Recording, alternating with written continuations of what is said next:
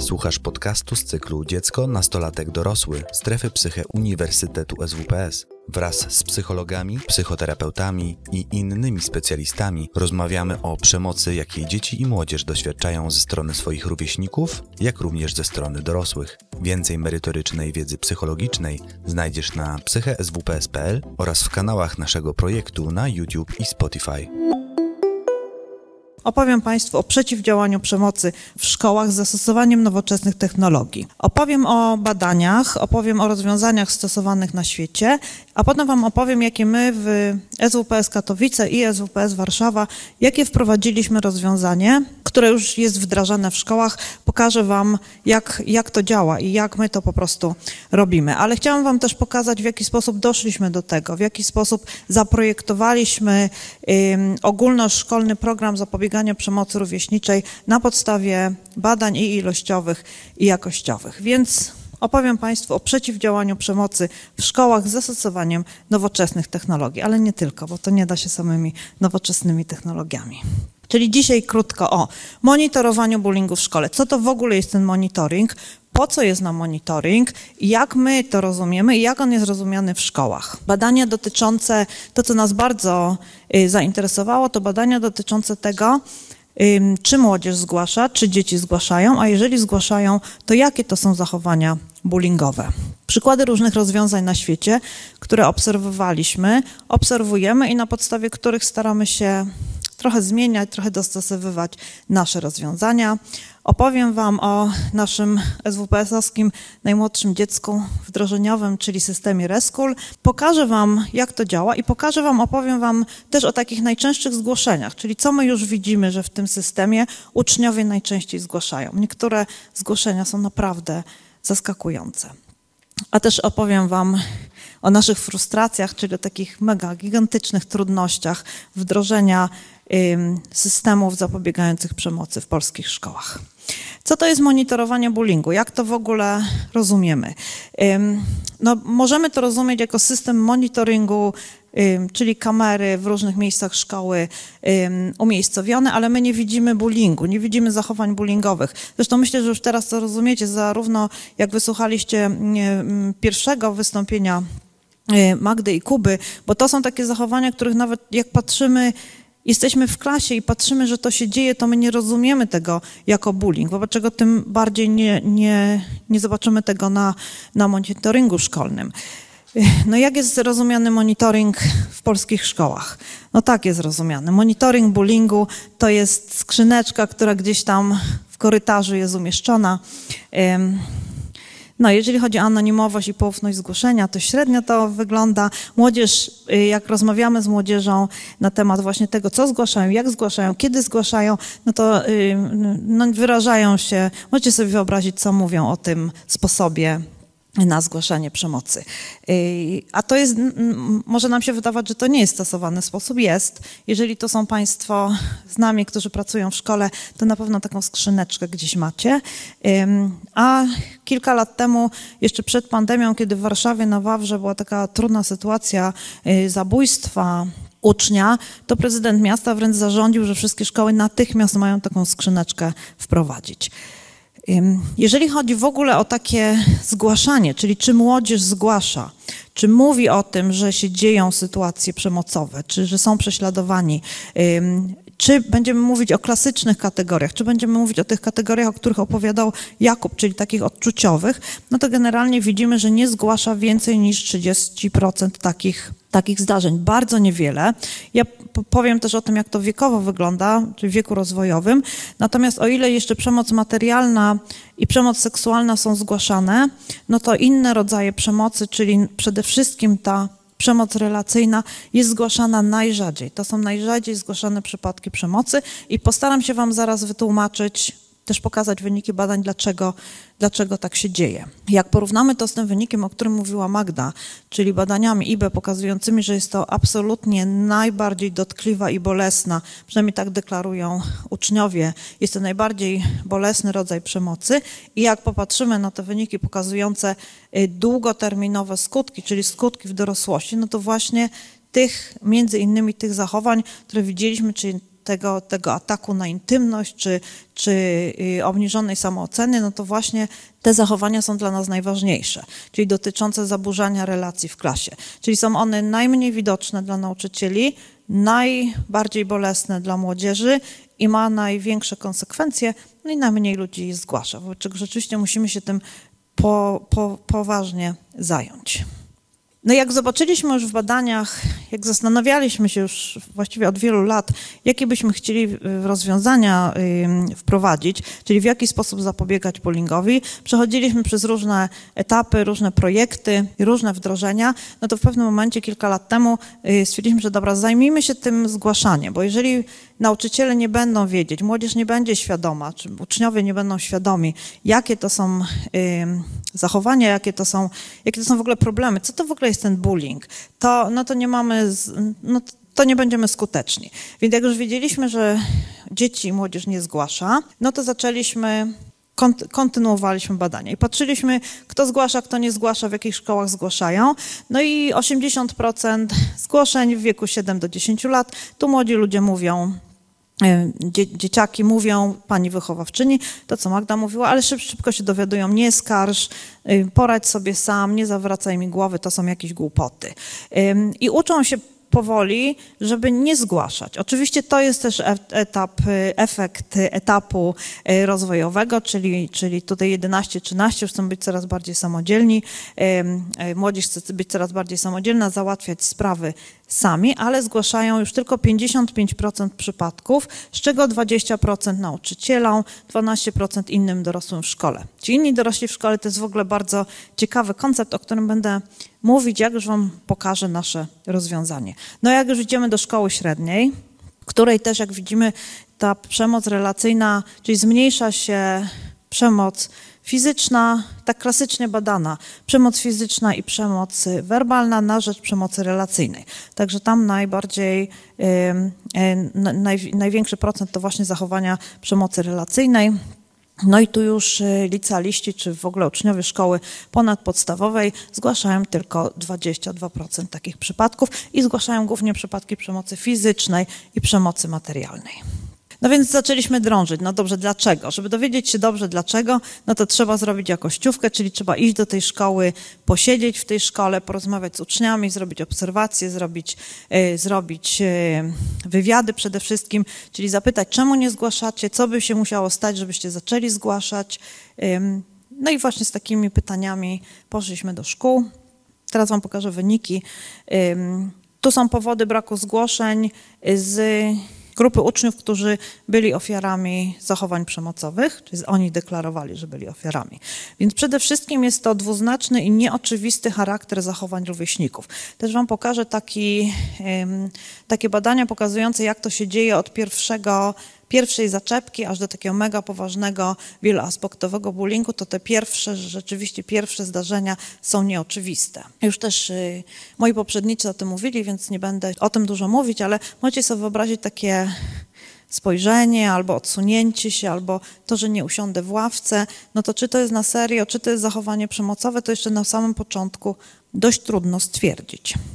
Wobec czego nie mówię o tym, bo nie wiem, o czym mam mówić. Poczucie bezradności.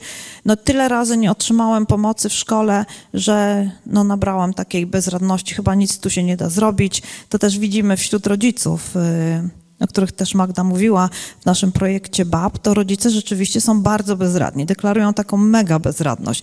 W ogóle nie ma po co iść do tej szkoły, bo będzie albo gorzej, albo nie będzie na pewno lepiej. Więc poczucie bezradności to jest y, coś, co łączy ze sobą ofiary przemocy ich rodziców. Brak wiary w sprawczość, umiejętność nauczycieli. Im starsze dzieci, tym mniej wiary w sprawczość umiejętność, no takie nabywane, nabywane z wiekiem. Ja sama przez bardzo, bardzo wiele lat byłam nauczycielem angielskiego, więc spokojnie mogę mówić, że rzeczywiście uczniowie nam tylko kurczę nie ufają. Boją się trochę, że my pogorszymy sprawę, że zrobimy wielką aferę, że zrobimy to, czego robić nie wolno, jak już wiecie, czyli ukaramy agresora, wezwiemy rodziców, walimy tam punkty zachowania i naprawdę będzie klęska. I my teraz y, kontynuując, nie wiem czy mogę zdradzić, ale może trochę mogę, kontynuując badania BAB, czyli najpierw robiliśmy badania z rodzicami, a teraz udaje nam się po trochu robić badania z dziećmi tych rodziców, czyli chcemy spojrzeć na, na, tą, na ten case bullyingowy, na tą sytuację właśnie z perspektywy zarówno rodzica, jak i dziecka. No i rzeczywiście tutaj widzimy, zwłaszcza u tych rodziców, którzy są nauczycielami, na absolutny brak wiary w to, że cokolwiek się da zrobić. Y, obawa przed pogorszeniem własnej sytuacji, czyli nie chcę być konfidentem. To, to bycie konfidentem to jest naprawdę wielka sprawa. Y, uczniowie bardzo uważają, bardzo patrzą na swoje zachowanie, y, żeby tylko nikt nie podejrzewał, że ja idę o czymś mówić, powiedzieć. No więc w kontekście tego pierwszego slajdu z tą skrzyneczką, no to, to, to jest problem, żeby przejść przez całą szkołę z jakimś tam papierkiem i wrzucić i na pewno ktoś zobaczy, nawet jak skrzyneczka jest dobrze umieszczona. Wstyd, y, zwłaszcza przy, tym, przy tych takich rodzajach, na przykład ataku na intymność, czy przemocy seksualnej, czy jakiegoś poniżania, zdrady przyjaciół. Jak w ogóle opowiedzieć o zdradzie przyjaciół? Ja się po prostu wstydzę, że moi przyjaciele mnie zdradzili. Chyba coś jest ze mną nie halo, wobec czego nie będę o tym opowiadać, bo się wstydzę. Zwłaszcza nastoletni chłopcy, jeżeli mają właśnie takie doświadczenie tego ataku na intymność, czy ataku na, na obraz ciała, męskości, no to mają dużo duży problem, żeby z tym mówić. Atrybucja przyczyn e, zachowania, czyli to jest, e, to jest coś, co jakby się wypracowuje mocno w trakcie, czyli jak im ktoś dłużej jest ofiarą, tym bardziej myśli, że to jest moja wina, że prześladują mnie, bo ja jestem beznadziejna, beznadziejny, czy tam źle wyglądam, czy no coś jest ze mną nie tak. Wobec czego jeżeli już do tego dojdzie, czyli że ofiara już myśli, że jest to jej czy jego wina, no to już też nie będzie zgłaszać, bo po co zgłaszać? Brak to jest bardzo ważne, bo to jest w systemie, w, w, umieszczone w systemie szkolnym, czyli brak y, schematów zgłaszania. Co mam w ogóle zgłosić? No bo że mi ukradną albo że mnie tak pobiją, że się leje krew, no to chyba wiem, że, że muszę zgłosić. Natomiast wszystkie inne są takie dość wątpliwe. Więc co zgłaszam? Komu w ogóle mam zgłosić? Czy pani pedagog, czy wychowawcy, czy w ogóle kto? Jest od tego w szkole, w jakim momencie i w ogóle w jaki sposób, w jaki sposób o tym mogę powiedzieć. Nam się może wydawać, że to jest dość oczywiste, ale skoro uczniowie mówią, że nie wiedzą komu, jak i kiedy zgłosić, to bierzemy to i to po prostu z ich perspektywy tak jest. A to oni mają zgłosić, wobec czego musimy przyjąć ich perspektywę. Patrzymy teraz na uczniów będących świadkami. Tu dużo dzisiaj o świadkach i słusznie, bo świadkowie są bardzo ważni.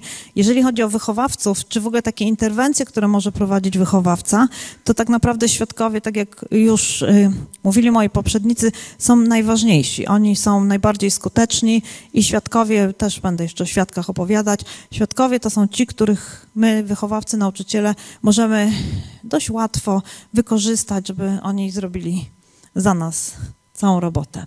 E, więc dlaczego oni nie, dlaczego świadkowie nie, nie zgłaszają? Znowu dwuznaczny, nieoczywisty charakter, znowu brak wiary w sprawczość nauczycieli, to się powtarza. Atrybucja przyczyn prześladowania, tu jest trochę inna atrybucja, ale tu jest taka atrybucja, ofiara sama jest sobie winną. To się łączy z moralnym, ze strategiami moralnego dystansowania się, bo to nie jest moja wina, ja tu nic nie robię, to raczej jest wina po stronie ofiary.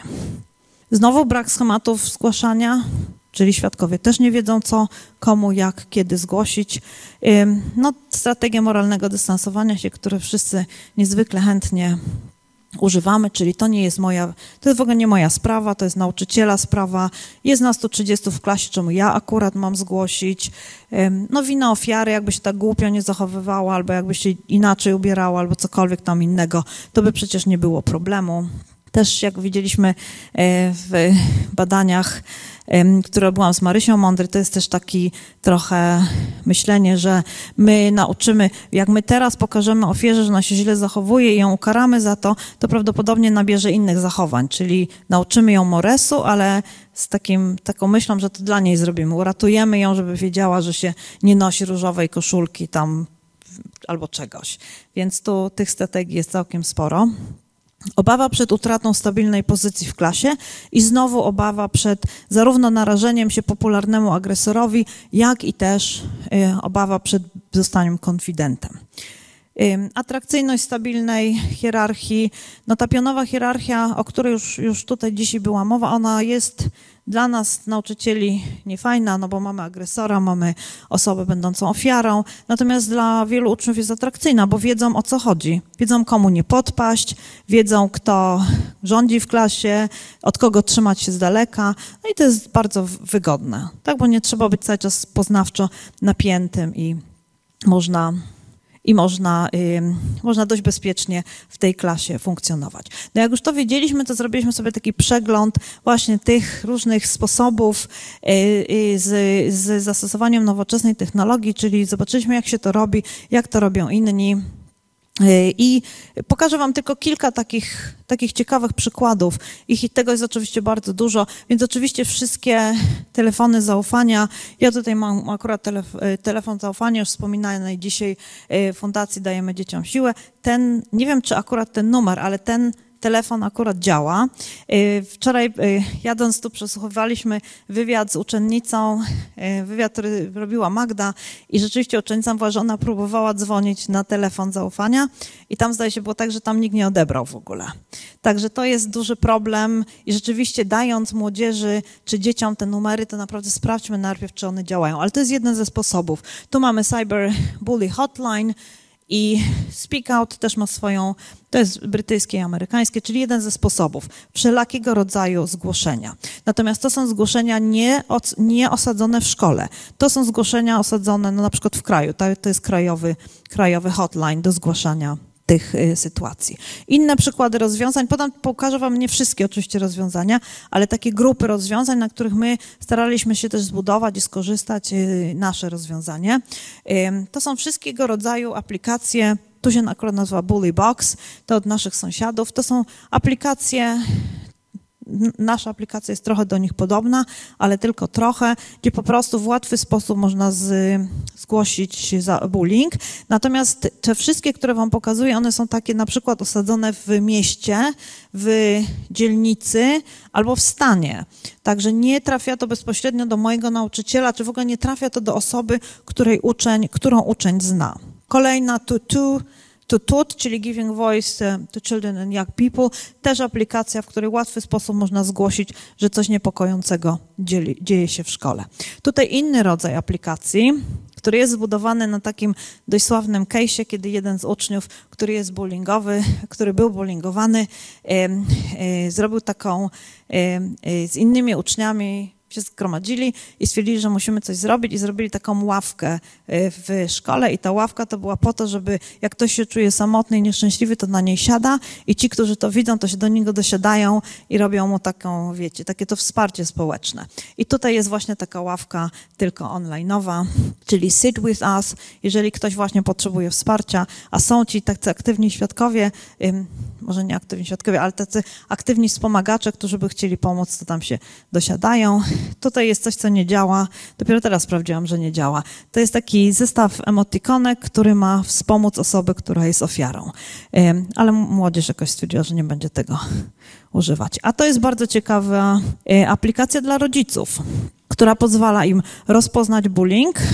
Coś, co mnie bardzo ciekawi, zacząć, dzięki tej aplikacji mogą zacząć dobrą rozmowę o bullyingu z dzieckiem i muszą też wiedzieć od czasu jak często tą rozmowę prowadzić, w ogóle jak, co powiedzieć. Także taki trochę zestaw porad dla rodziców i to jest też to, nad czym teraz trochę pracujemy w Katowicach, czyli nad takimi aplikacjami właśnie dla rodziców i dla nauczycieli, wspomagającym rozumienie tego zjawiska.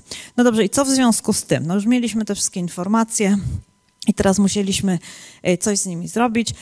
Powiedzieliśmy, że nie, te, te rozwiązania nie są dla nas dobre, że my musimy całą wiedzę, którą mamy, uruchomić i, i połączyć te wszystkie rozwiązania w jedną taką całość dla szkoły, żeby zaopiekować wszystkie te rzeczy, o których mówią nam nauczyciele, rodzice no i dzieci. No i wymyśliliśmy aplikację, wymyśliliśmy system zapobiegania przemocy rówieśniczej Reschool, czyli jest to właśnie system ułatwiający czy umożliwiający łatwe zgłaszanie, ale z, z, wieloma innymi aspektami. Czy to nie jest tylko samo zgłoszenie, ale też jest wiele innych czynników, które mają, no bo to nie chodzi tylko o to, żeby zgłosić, to chodzi o to, żeby był ktoś, kto na to zgłoszenie odpowie, kto będzie wiedział w jaki sposób, w ogóle co zrobić w tej sytuacji, no ale to za chwilę wam powiem, nie będę wybiegać. Wiedzieliśmy też i oczywiście budowaliśmy naszą aplikację. Na wszystkich już znanych nam teoriach, które sami wybadaliśmy albo które, które żeśmy o których żeśmy przeczytali. Także użyliśmy całej wiedzy, jaką była nam dostępna i między innymi coś, o czym już dzisiaj było dużo mówione, czyli tych świadków. Ja sobie myślałam, że już nie będę o tym mówić, bo ja ciągle mówię o tym kole prześladowania rówieśniczego, ale może dwa słowa powiem, bo, bo to jest ważne że oczywiście agresorzy i ofiary, są niezwykle ważnymi osobami w naszym, w naszym systemie zapobiegania, ale to, o czym mówił profesor Pyżalski, czyli ci aktywni kibice, to są ci, co lajkują i posyłają dalej. To są ci, co stoją i się śmieją. I oni naprawdę myślą, że oni nic nie robią. W ogóle nie ma sprawy. Też zobaczcie, bierni kibice, to jest całkiem spora grupa osób, która rzeczywiście nic nie robi, no i tym bardziej myśli, że nie ma żadnego wpływu na tą trudną sytuację bullyingową, ale na pewno nie wspierają agresora. Wspierają, bo są jego publicznością. Mamy też bardzo ciekawą postać wrogojaciela, czy też tamski odpowiednik Zdziraciółki, to są ci właśnie, o których Kuba mówił, że zdradzają y, przyjaciela, nawet kilka razy dziennie, czyli są i wrogiem, i przyjacielem jednocześnie. Mamy aktywnych kibiców, y, mamy aktywnych obrońców, czyli tego człowieka, który rzeczywiście broni w sytuacji bullyingowej i tak jak Magda mówiła, mają 75% skuteczność, czyli rzeczywiście w odpowiednim momencie zadziałają, powiedzą stop, daj mu spokój, weź się uspokój, no to, to mają znacznie znacznie większą skuteczność niż my, nauczyciele. Wobec czego ta interwencje z wykorzystaniem świadków są interwencjami najskuteczniejszymi. Zresztą widać to po Szwedach, którzy mają, my mamy 35% średnio zachowań bullyingowych, a Szwedzi mają 6%, więc i oni naprawdę potrafią wykorzystać świadków. I ta nasza aplikacja Rescue, ona jest właśnie dla tych osób w tym kole, czyli dla ofiary, żeby mogła zgłosić swój problem, dla biernych kibiców, którym tak naprawdę przeszkadza ta sytuacja i tylko czyhają na to, żeby komuś o tym powiedzieć, ale się boją. Oczywiście niezaangażowani świadkowie jak najbardziej też potrzebują łatwego systemu zgłaszania, potencjalnie obrońcy. No i oczywiście obrońcy to są wszyscy ci, którzy, z których, jak z naszych badań wynika, bardzo mocno chcieliby zgłosić sytuację przemocową. Wrogojaciel też, ale o nim niestety nie mogę dzisiaj powiedzieć. To jest też ważne, ważny wynik badania. 90% naszych uczniów chciałoby mieć dobrą, fajną, zgraną klasę. To jest taka klasa, w których nie ma bullyingu, między innymi, która ma dobry klimat, w której uczniowie czują się bezpiecznie. Ale w momencie, kiedy zaczyna się bullyingowa akcja, to uczniowie interweniują tylko w 70 17% przypadków, no już wiemy dlaczego. A jak już zareagują, no to mają ogromną 75% skuteczność. Znacznie większą niż nasza nauczycielska skuteczność. Też zrobiliśmy badania, nie będę też o nich opowiadać, ale chciałam wam pokazać, że mamy dość dobrze przebadaną tą ścieżkę ofiary od pierwszego, od pierwszego takiego momentu kiedy ktoś tylko zacznie tak uszczypywać. My nazwaliśmy to w badaniu, o którym mówił Kuba, y, erasement, czyli wymazywanie. Takie zachowania wymazujące ofiarę z, z w ogóle z, z, z, tego obrazu klasy. Tak, że przestaje się do niej odzywać, przestaje zauważać, taki trochę silent treatment, taki nie siadam, nie słucham, nie, w ogóle nie ma. I, no i od tego momentu, który jest bardzo, bardzo trudny, aż do ostatniego momentu, kiedy w ogóle ofiara już nic nie robi, jest wtórne, wtórna izolacja, nie chce się w klasie angażować, w ogóle nie chce się już w nic angażować, unika, ma wrogi wzorzec atrybucji, uważa, że to jest jej czy jego wina. Czyli cała ta ścieżka od tego pierwszego momentu, kiedy sobie myślę, hmm, oni chyba są dla mnie niemili, do tego momentu, kiedy naprawdę chcę zniknąć e, z klasy i zastanowiliśmy się, w których momentach jest nasz system potrzebny. To oczywiście właśnie na samym początku, żeby ta osoba, która podejrzewa, że coś się zaczyna dziać, żeby mogła to zgłosić. Ale też w tym momencie wstępnej fazy prześladowania, kiedy do agresora dołączają inni. Być może oni wcale nie chcą dołączyć. Dajmy im możliwość zgłoszenia. Ten moment uświadomienia, kurczę, chyba jestem tępiony, chyba mnie prześladują. To też jest moment, kiedy uczniowie bardzo potrzebują możliwości rozmowy.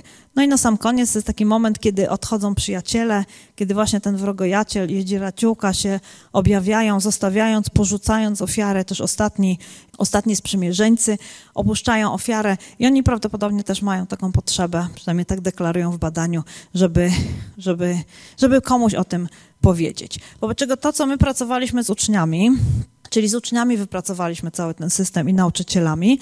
I to, co mówili nam uczniowie, to to, że nie zawsze jest dla nas oczywiste, czy to, co się dzieje, jest przemocą, zwłaszcza jeżeli chodzi o relacyjną przemoc nie wiemy, jak reagować, czyli nie wiemy w ogóle, jak się zachowywać w takiej sytuacji. Czy, nie wiem, sprać agresora, czy popchnąć, czy powiedzieć, w ogóle jakich użyć, no, jakiego zachowania. I bardzo mocno chcą być anonimowi. Ta anonimowość jest naprawdę mega ważna, czyli chcą być anonimowi, a jednocześnie nie chcą być obojętni. Wobec czego system Rescue właśnie to ma zapewnić i myślę, że zapewnia. Co mamy? Mamy, z czego składa się system? Z aplikacji na telefon, który ma każdy uczeń, z panelu interwenta, bo interwent to jest ktoś w szkole, czyli każdy system Rescue jest o, osadzony w szkole. Każda szkoła ma swój własny system. Uczniowie mają aplikacje, które się mogą zalogować tylko za pomocą kodu szkoły i każda szkoła wybiera sobie interwentów, czyli osoby, które to zgłoszenie mogą, to zgłoszenie przyjmują. Ale też musi być podręcznik, bo bez wiedzy o tym, co, czym jest przemoc, jak zgłaszamy, co to jest przemoc relacyjna i w ogóle jak to wszystko w tym kole rówieśniczym funkcjonuje i uchula, to się nie da. Panel interwenta, który wam za chwilę pokażę. Podręcznik, w którym jest 11 krótkich, sprawnych lekcji wychowawczych o mechanizmach psychologicznych odpowiedzialnych za bullying, no i coś, co jest najtrudniejsze, czyli zestaw wdrożeniowy, bo my naprawdę musimy wszystkich nauczycieli przekonać, że to jest sens, żeby ta aplikacja, w ogóle ten system był w ich szkole, a biorąc pod uwagę ten wynik, o którym mówiliśmy już, czyli że nauczyciele też sami stosują przemoc, no to słuchajcie, ryzykują, że jak uczeń się dowie, że poniżanie jest przemocą, to zgłosi, że pan z matematyki WF-u, czy tam pani z geografii właśnie go poniża i poniża i, i no, robi rzeczy, o których właśnie w tej aplikacji jest napisane, że robić nie można i trzeba zgłaszać. Więc mamy tu też spory opór w niektórych szkołach. Więc działa to tak, że uczeń ma aplikację, wie, co ma zgłosić, bo się nauczył i mu aplikacja podpowiada. Siedzi w szkole interwent albo kilku interwentów. W niektórych szkołach mamy trzech interwentów, ale takie kilkutysięczne szkoły mają i siedmiu i ośmiu z imienia i nazwiska znane uczniowi. Uczeń sobie może wybrać, do kogo idzie jego zgłoszenie.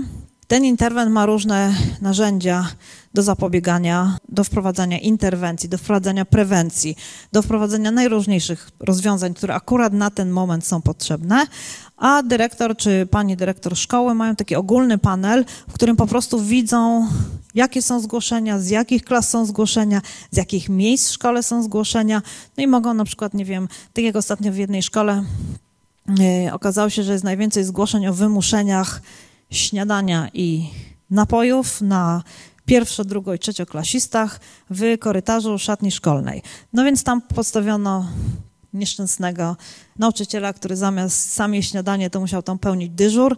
No i okazało się, że zgłoszenia zniknęły, czyli, czyli przysta, przestali wymuszać w tamtym miejscu. Prawdopodobnie przeniesie się winna, ale dyrektor wie, że może takie, takie działania podjąć tak wygląda, jak uczeń sobie, trochę wam opowiem, nie będę szczegółowo opowiadać, ale jak uczeń się już sobie ściągnie tą, tą aplikację, wpisze kod swojej szkoły, to pojawia się taki ekran, który pozwala mu właśnie zgłaszać najróżniejsze zachowania przemocowe. Jak widzicie, mamy po prostu guziczek zgłoś przemoc, ale też e, inne, na przykład przemoc relacyjna. I to jest na prośbę uczniów. Uczniowie powiedzieli, że oni muszą wiedzieć, co chcą zgłaszać. Po raz kolejny dowiedzieliśmy się, że nie wiedzą, co mają zgłosić. A tak, tu jeszcze jest ten guzik zgłoś przemoc. Tak wygląda, jak się go kliknie i tutaj chciałam powiedzieć, to profesor Jacek mówił o tym, że nie chcemy używać słowa ofiary. I myśmy też nie chcieli używać słowa ofiary, natomiast uczniowie powiedzieli, nie, ale po co tak naokoło mówić? Jak ja jestem ofiarą, to ja chcę, żeby tam było napisane, że ja jestem ofiarą i ja chcę zgłaszać jako ofiara. Wobec czego my użyliśmy takiego skrótu na prośbę uczniów, ten guziczek po prostu chce pogadać, też został wprowadzony po jakimś czasie, bo uczniowie doszli do wniosku, że potrzebują właśnie takiego, takiego miejsca, gdzie chce po prostu pogadać jakieś takie proste zgłoszenie wysłać. Okay, to jest ważne, bo my w ogóle nie myśleliśmy o tym, e, projektując aplikację, czyli nie, nie, myśleliśmy o tym, że my tam musimy powiedzieć, co się zgłasza. Natomiast okazuje się, że tak, wobec czego mówimy, słuchajcie, to przemoc relacyjna to jest to. Zobaczcie sobie, to jest obgadywanie, izolowanie, nastawianie klasy przeciwko, ale też uczniowie powiedzieli, dobra, ale jeszcze chcemy przykłady. No to żeśmy tu wyprodukowali razem z uczniami przykłady i one tutaj są, nie wiem, czy je w ogóle widać, ale to są konkretne przykłady. Ktoś mówi lub robi coś, żeby inni się śmiali z ucznia. Albo ktoś zmusza innego ucznia, żeby zrobił coś, czego nie chce. Wyzywa, obraża, krzyczy. Także uczniowie potrzebują konkretnych słów i my też widzimy, pokażę wam zgłoszenia, że w tych zgłoszeniach właśnie uczniowie takich słów y, które my im jak gdyby podpowiadamy, używają. Tak wygląda panel y, y, interwenta, czyli każdy interwent ma sobie taki swój panel, gdzie ma wszystkie zgłoszenia, które przychodzą. Na żółto świecą się te, które, których jeszcze nikt nie za, zaopiekował, dlatego widać. To są moje zgłoszenia, które ja jestem oczywiście takim tylko interwentem, takim tylko trochę, bo, um, bo nie jestem interwentem, ale to jest mój panel szkoleniowy. Bo czego zobaczcie, co mamy? Na przykład mamy, y, to są takie, ja przepisałam prawdziwe zgłoszenia. Na przykład dotyczące kradzieży, czyli ktoś mi coś ukradł. ukradł. I zobaczcie, na czym to polega. To polega na tym, że uczeń pisze, i że ma jakiś problem, a interwent mu odpowiada, ale uczeń jest cały czas anonimowy. Dopóki on nie powie, że, yy, że ja to jestem z klasy szóstej Paweł, to interwent tego nie wie. Uczniowie bardzo wyraźnie wiedzą, że do samego końca, aż nie zdecydują, pozostają anonimowi.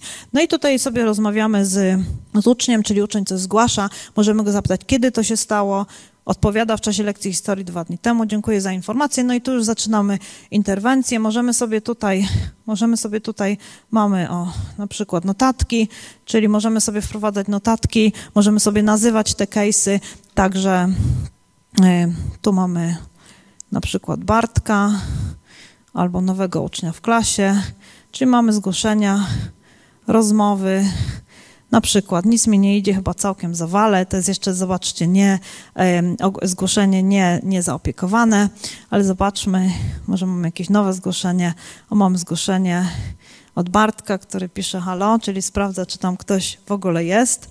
Ja mogę krótko napisać, tak krótko będę pisać, żeby było wiedziało, tak? Czy, no oczywiście inaczej bym to napisała, ale tak, w ogóle o co chodzi? Czekajcie, spróbujcie to, spróbuję nie wyłączyć znowu.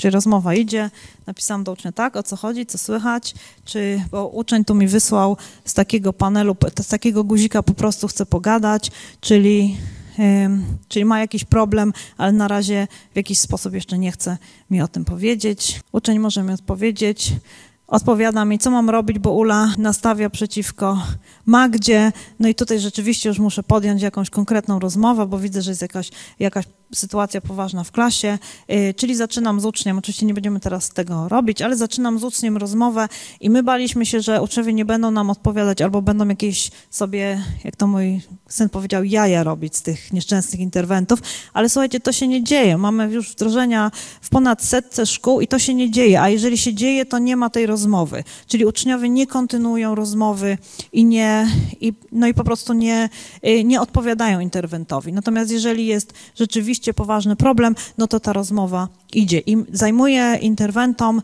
średnio trzy wymiany takich uwag z uczniami, żeby uzyskać ich, y, no, przynajmniej jakąś identyfikację, w której klasie, o kogo chodzi albo kim są. Dobrze, jakie mamy najczęstsze zgłoszenia w tym reskulu naszym, czyli przemoc fizyczna, bójki, tutaj zgłaszałem świadkowie, y, przemoc materialna i zwłaszcza to są wymuszenia. Tutaj są y, też świadkowie, przemoc relacyjna, wykluczenie i rozpuszczenie plotek, tu mamy najwięcej zgłoszeń od świadków, ale też ofiary zaczynają nam zgłaszać przemoc relacyjną i zauważamy też tą tendencję, im więcej lekcji, czyli im więcej rozmów z wychowawcą na temat na przykład przemocy relacyjnej, tym więcej tych zgłoszeń się pojawia. No ale idea jest taka, i cel jest taki, żeby w szkole tych zgłoszeń już po prostu nie było, żeby po jakimś czasie, i też już zaczynamy w niektórych szkołach to widzieć, że po takim piku zgłoszeń te zgłoszenia rzeczywiście zaczynają zaczynają, zaczyna ich być coraz mniej. Pytanie, czy dlatego, że interwent nic nie robi, uczniowie się zniechęcają, czy dlatego, że interwenci rzeczywiście interweniują i zarówno ofiary, świadkowie, jak i agresorzy y, zmieniają swoje trajektorie zachowań. Mamy inne problemy, czyli problemy w domu, problemy kolegów, koleżanek, problemy zdrowotne. Też kilka zgłoszeń y, takich niepokojów związanych z tym, że ktoś, kolega czy koleżanka mówią o tym, że chcą popełnić samobójstwo. Także tych zgłoszeń jest naprawdę wiele i niektóre są mocno zaskakujące i bardzo dużo zgłoszeń. Po prostu chcę pogadać, chcę do Pani przyjść, ale nie wiem kiedy, nie wiem y, w jakim momencie mogę przyjść. Nie chcę, żeby inni widzieli, że idę do pedagoga, psychologa. Um, ja, w jaki sposób możemy to inaczej zrobić? Też oczywiście to nie chodzi o to, interwentami nie są tylko pedagodzy i psycholodzy, są też bibliotekarze, są wychowawcy, są nauczyciele, także zestaw tych interwentów musi być spory, żeby uczeń mógł sobie wybrać osobę, której najbardziej ufa. No naj, naj, najlepszym rozwiązaniem, ale to się nam udało może w 12-13 szkołach, to jest, że uczniowie sami wybrali osoby, które są interwentami ale to mamy tu pewien opór materii instytucji w takim właśnie wybieraniu przez uczniów, tych ombudsmanów, czy, czy jak ich nazwiemy. Tak pesymistycznie na koniec, jakie mamy wyzwania? No wyzwania mamy ogólnie w instytucji jako takiej, czyli w takim myśleniu o tym, że to jest y, kapusiostwo, że to jest w ogóle konfidencka aplikacja, że przecież nie zgłaszamy. Niektóre szkoły zupełnie się do tego nie nadają, czyli nawet jak chcieliby wdrożyć, to my nie pozwalamy, dlatego że to jest szkoła, która nie ma żadnych tradycji, czy żadnego takiego klimatu demokratycznej współpracy z młodzieżą, wobec czego wyobrażamy sobie, że taki interwent, jak otrzyma zgłoszenia, to będzie więcej szkody niż pożytku, czyli naprawdę może wyrządzić temu zgłaszającemu dziecku sporą krzywdę, może pogorszyć sprawę. Więc my się musimy upewnić, że to nie nastąpi, czyli że nie będzie, nie będzie pogorszenia sytuacji. Oczywiście też problemem jest to, o czym mówiłam, że niektóre rady pedagogiczne nie chcą się zgodzić na, na wdrożenie Reskula, bo trochę się obawiają, że będą zgłoszenia dotyczące nauczycieli, a w mniejszych miejscowościach Rady pedagogiczne boją się, że będą zgłoszenia dotyczące sytuacji w domu i co oni zrobią, jak dziecko ważnej osoby w gminie zgłosi, że tata leje. I co oni wtedy mają z tym zrobić? No my zawsze odpowiadamy, że Rescue to nie jest aplikacja, to nie jest system, który tworzy problemy, czyli te problemy są, więc może lepiej jednak przynajmniej spróbować się o nich dowiedzieć i wprowadzić interwencje, no nie tylko te, które my proponujemy, ale też takie interwencje dotyczące właśnie zgłoszenia sprawy na policję poważnej sprawy przemocowej. Y, drugim wyzwaniem jest to, że musimy bardzo wyraźnie mówić w szkołach, że to nie jest numer 912 i jak leją Jaśka na, na placu szkolnym, to nie zgłaszamy szybko, bo nie będzie natychmiastowej interwencji. To dość trudno, y, zwłaszcza młodszym dzieciom, aczkolwiek to jest od piątej klasy y, wzwyż, czyli młodsze dzieci niż piąta klasa tego nie używają. Także takie mamy różne wyzwania dotyczące, dotyczące wdrożeń w szkołach, ale powoli, drobnymi krokami staramy się upowszechniać. W ogóle tą, jeżeli nie system Rescue, to w ogóle ideę takiego rozmawiania o bullyingu w szkole i uświadamiania, że to jest coś, co się zgłasza i dawania takiej jakiejkolwiek, niekoniecznie tego, ale jakiegokolwiek narzędzia młodzieży i dzieciom do tego, żeby mogli w łatwy sposób, bezpieczny, anonimowy, poufny zgłosić swoje problemy. Dziękuję bardzo. Jeżeli mają Państwo jakieś pytania, to zapraszam bardzo. do kontaktu. Ja Dzięki. zapraszam Panią doktor tutaj. A chciałbym zacząć od pytania takiego dość prozaicznego i technicznego, ponieważ uczestnicze konferencji, nasi widzowie również, y, zadali kilka pytań dotyczących dostępności samego systemu i tego, w jaki sposób można dołączyć na przykład swoją szkołę y, i czy Państwo Spotykacie się w jakiś sposób? Czy można Państwa zaprosić na przykład do szkoły na jakieś spotkanie informacyjne? Y, tak, jak Państwo tam widzą ten napis Reskol, to jak y, klikniecie reskol.pl, to pojawia się szkoła, pojawia się strona Reskola i tam są wszystkie kontakty do osób, które za wdrożenie są odpowiedzialne. Tak, najpierw jest pierwsze takie ogólne spotkanie z Radą Pedagogiczną, wyjaśnie, z samorządem szkolnym, wyjaśnienie o co chodzi.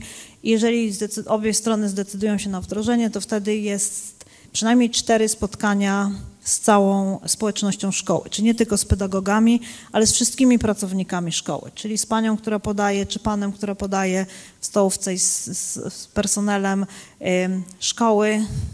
No to jest, wdrożenie trwa przynajmniej dobry miesiąc, zanim w ogóle system zacznie działać w szkole. Także to jest taki złożony proces. Rozumiem. A czy trudno jest przekonać młodzież do tego, żeby używała tej aplikacji?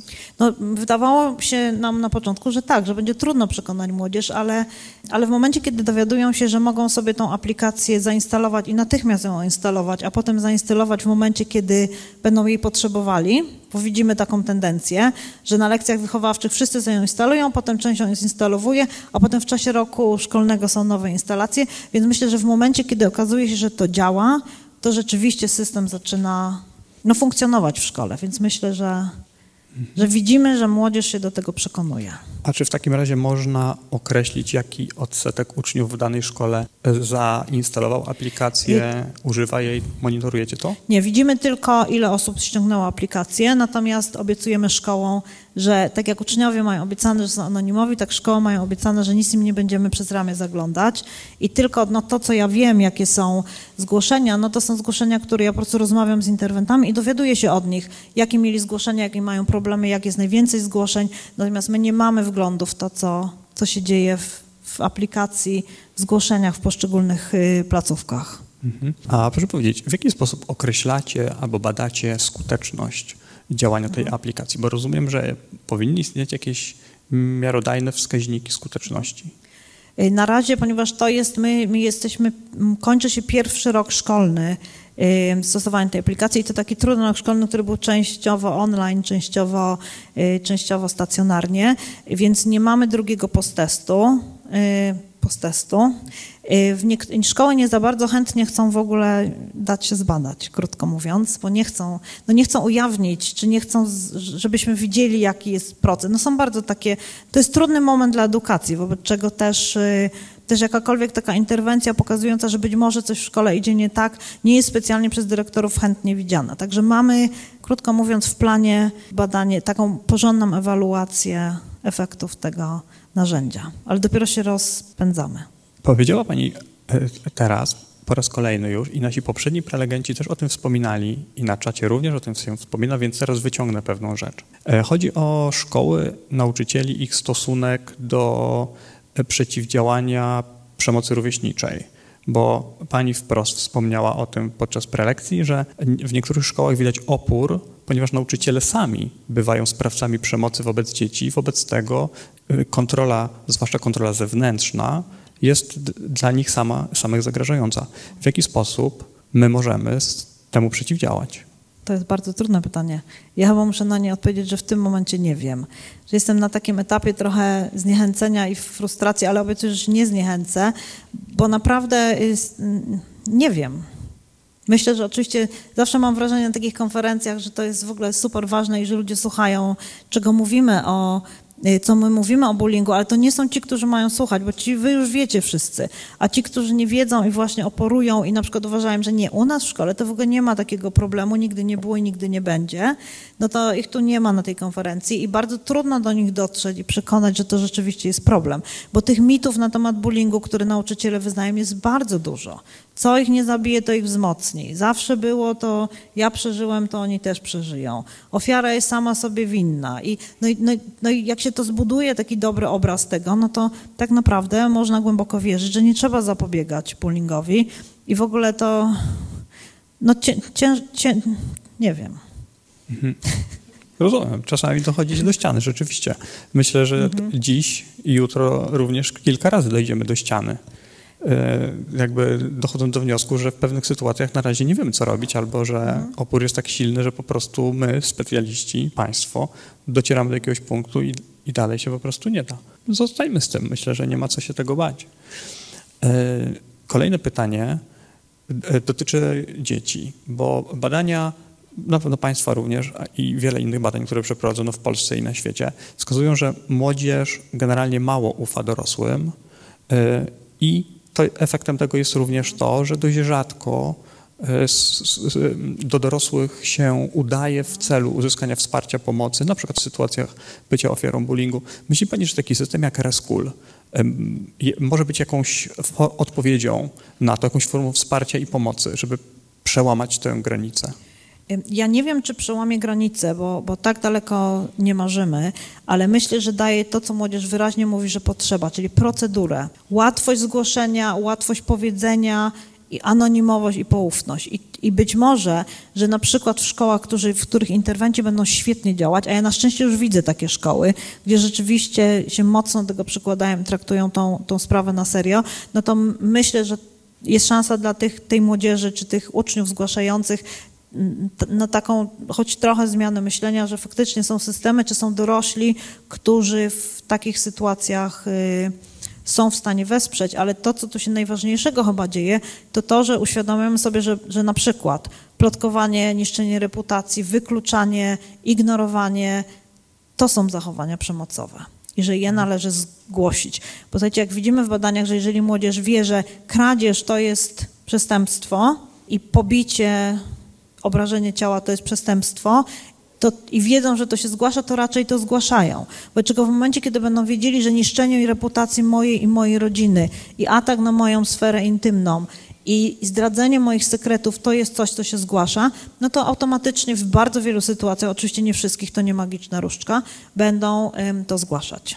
Wiele, wiele dzieci, prawdopodobnie waszych podopiecznych, jeśli mogę tak powiedzieć, e, znajduje się na etapie e, konwencjonalnym rozwoju moralnego, kiedy to, co jest dobre i złe, prawda, jest pojmowane przez pryzmat zasad określonych gdzieś na zewnątrz. Więc rzeczywiście to bardzo ważne, żeby tak to nazwać wprost. Tak, żeby to, żeby to nazwać wprost i nazwać na takim poziomie mocno tu i teraz, takim, takiego zrozumienia, że to chodzi o zachowania, które się tak naprawdę dzieją w szkole na co dzień. Dobrze, mam jeszcze pytanie od pani Anny.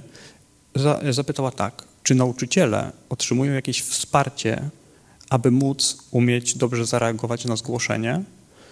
E, a więc czy otrzymują od państwa jakąś bazę do tego, żeby czuć się kompetentnymi i dobrze, sprawnie reagować? Tak, my się staramy, mamy oddzielne szkolenie dla całej kadry szkoły, szkolenie, nazwę to wykładem, osobne dla wychowawców, którzy bezpośrednio są takim naszym ramieniem wdrażającym i mocno opiekujemy, chyba najbardziej zaopiekowaną grupą są właśnie życzeni interwencji, czyli ci, którzy przyjmują zgłoszenia i oni dostają zarówno pakiet szkoleń, jak i ciągle rosnącą bazę dobrych praktyk, czyli pokazujemy im w jakich sytuacjach jak reagować, ale to też nie jest tak, to jest właśnie najtrudniejsze pytanie świata które Magda i Kuba starali się odpowiedzieć. Moje dziecko ma taką sytuację w takiej szkole, co ja mam zrobić? No to jedyna odpowiedź jest nie wiem. Muszę dobrze zobaczyć, o co chodzi. Muszę rozgryźć tą sytuację. Muszę po prostu popatrzeć, co się dzieje w tej sytuacji szkolnej i dopiero wtedy mogę którąś z interwencji użyć. Ale im większy oczywiście wachlarz tych interwencji, no, no może być ona skuteczniejsza. Prelekcja pani doktor oraz całego zespołu tworzy pewną nową warstwę podczas tego naszego dzisiejszego dnia, bo Mowa była wcześniej o tym, że internet jest często takim miejscem, gdzie dzieci doświadczają przemocy. Mówił o tym profesor Pyżalski bardzo dużo. E, wasze działania pokazują, że internet bywa też dla dzieci miejscem, gdzie z tego koła przemocy można się wyzwolić. I teraz e, pytanie moje jest takie, czy mając kontakty już z tak dużą liczbą szkół, Mówiła Pani, że Reskul działa w setce szkół. Wyobrażam sobie, że kontakt mieliście pewnie z większą liczbą. Czy szkoły wykorzystują, nawet jeżeli nie wykorzystują tego systemu, o którym tutaj mowa, czy wykorzystują w ogóle te dobre strony internetu do tego, żeby e, radzić sobie, wspierać dzieci w radzeniu sobie z przemocą rówieśniczą? Nie wiem, czy się zadowolić tą odpowiedzią, ale to zależy. Niektóre szkoły jak najbardziej jak najbardziej potrafią, wiedzą czego użyć i zdają sobie też sprawę z tego, że internet y, czy komórka, smartfon to są narzędzia, które są potrzebne do, jak to powiedział profesor, do dobrych rzeczy. Czyli, że dzieci tam, młodzież też tam robi dobre rzeczy i widać, że niektóre szkoły na przykład wycofują się z zakazu komórek w szkole. Y, I, i dobrze, bo to jest coś, co no to może na przykład służyć do, do, do zgłoszenia. Więc nie ma takiej jednoznacznej odpowiedzi, jak to zwykle. Mhm. Okej, okay, dobrze. Dziękuję Pani bardzo. Dziękuję bardzo. Niezwykła prezentacja. Niezwykły system. Tak.